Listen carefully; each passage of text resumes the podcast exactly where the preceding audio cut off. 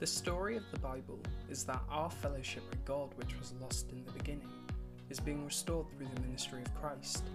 And as Christians, we believe that we can get to know the one true living God through the pages of His Word.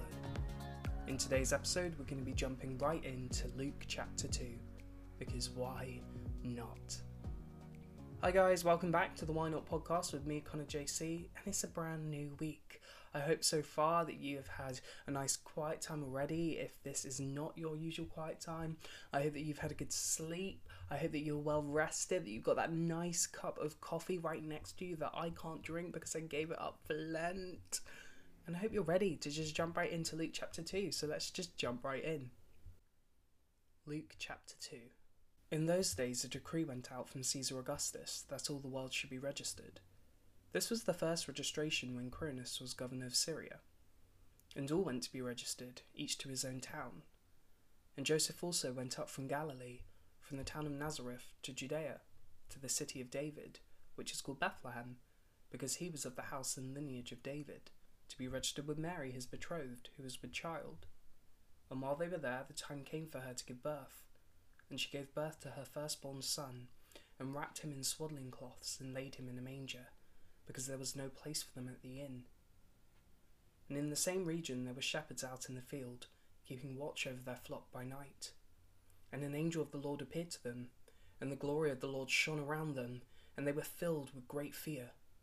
And the angel said to them, Fear not, for behold, I bring you good news of great joy that will be for all the people. For unto you is born this day in the city of David a Saviour, who is Christ the Lord. And this will be a sign for you. You will find a baby wrapped in swaddling cloths and lying in a manger. And suddenly there was with the angel a multitude of the heavenly host praising God and saying, Glory to God in the highest, and on earth peace to those with whom he is pleased. When the angels went away from them into heaven, the shepherds said to one another, Let us go over to Bethlehem and see this thing that has happened which the Lord has made known to us. And they went with haste and found Mary and Joseph and the baby lying in a manger. And when they saw it, they made known the saying that had been told them concerning this child. And all who heard it wondered at what the shepherds told them. But Mary treasured up all these things, pondering them in her heart. And the shepherds returned, glorifying and praising God for all they had heard and seen, as it had been told them. And at the end of eight days, when he was circumcised, he was called Jesus the name given by the angel before he was conceived in the womb. And when the time came for their purification according to the law of Moses, they brought him up to Jerusalem to present him to the Lord. As it was written in the law of the Lord, every male who first opens the womb shall be called holy to the Lord. And to offer a sacrifice according to what is said in the law of the Lord, a pair of turtle doves or two young pigeons. Now there was a man in Jerusalem whose name was Simeon, and this man was righteous and devout waiting for the consolation of Israel, and the Holy Spirit was upon him. And it had been revealed to him by the Holy Spirit that he would not see death before he had seen the Lord's Christ. And he came in the Spirit to the temple.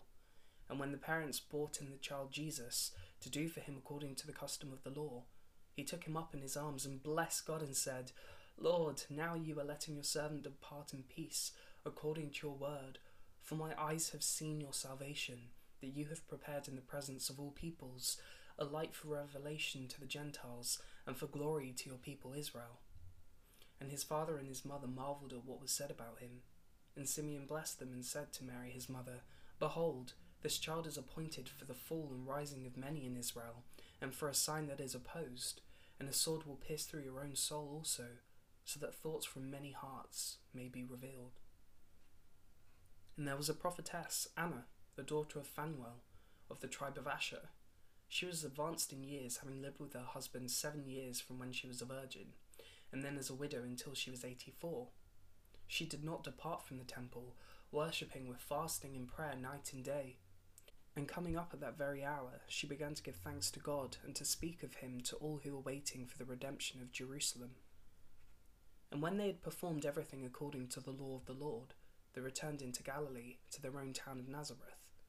And the child grew and became strong, filled with wisdom, and the favour of God was upon him.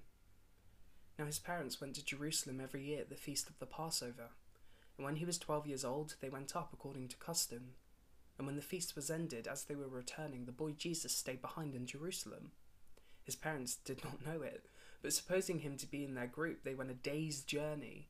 And then they began to search for him among their relatives and acquaintances. And when they did not find him, they returned to Jerusalem searching for him. After three days, they found him in the temple, sitting among the teachers, listening to them and answering their questions. And all who heard him were amazed at his understanding and his answers. And when his parents saw him, they were astonished. And his mother said to him, Son, why have you treated us so? Behold, your father and I have been searching for you in great distress.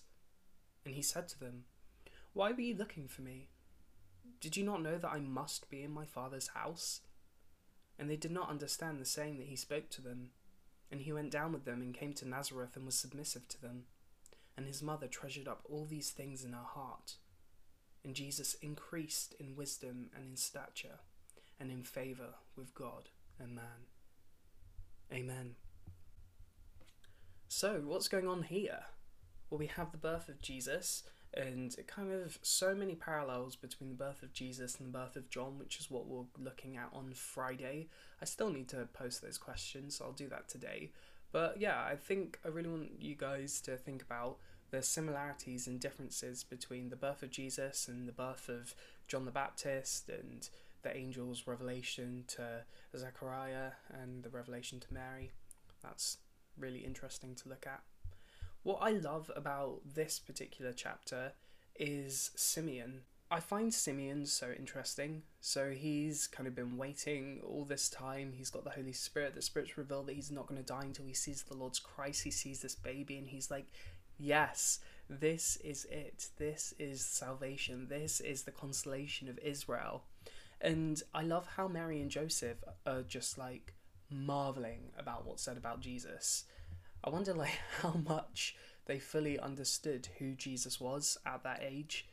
And then kind of when he's in the temple, I find it funny how uh, they didn't know that he was uh, missing for a whole day.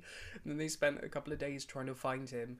Man i would have been so angry it just makes me wonder like what was jesus like as a child? Because obviously he was perfect which means that he was perfect and respectful always honored his parents and everything.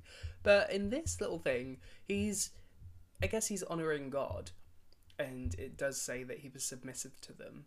But that's a bit cheeky you know just disappearing. So yeah i don't know.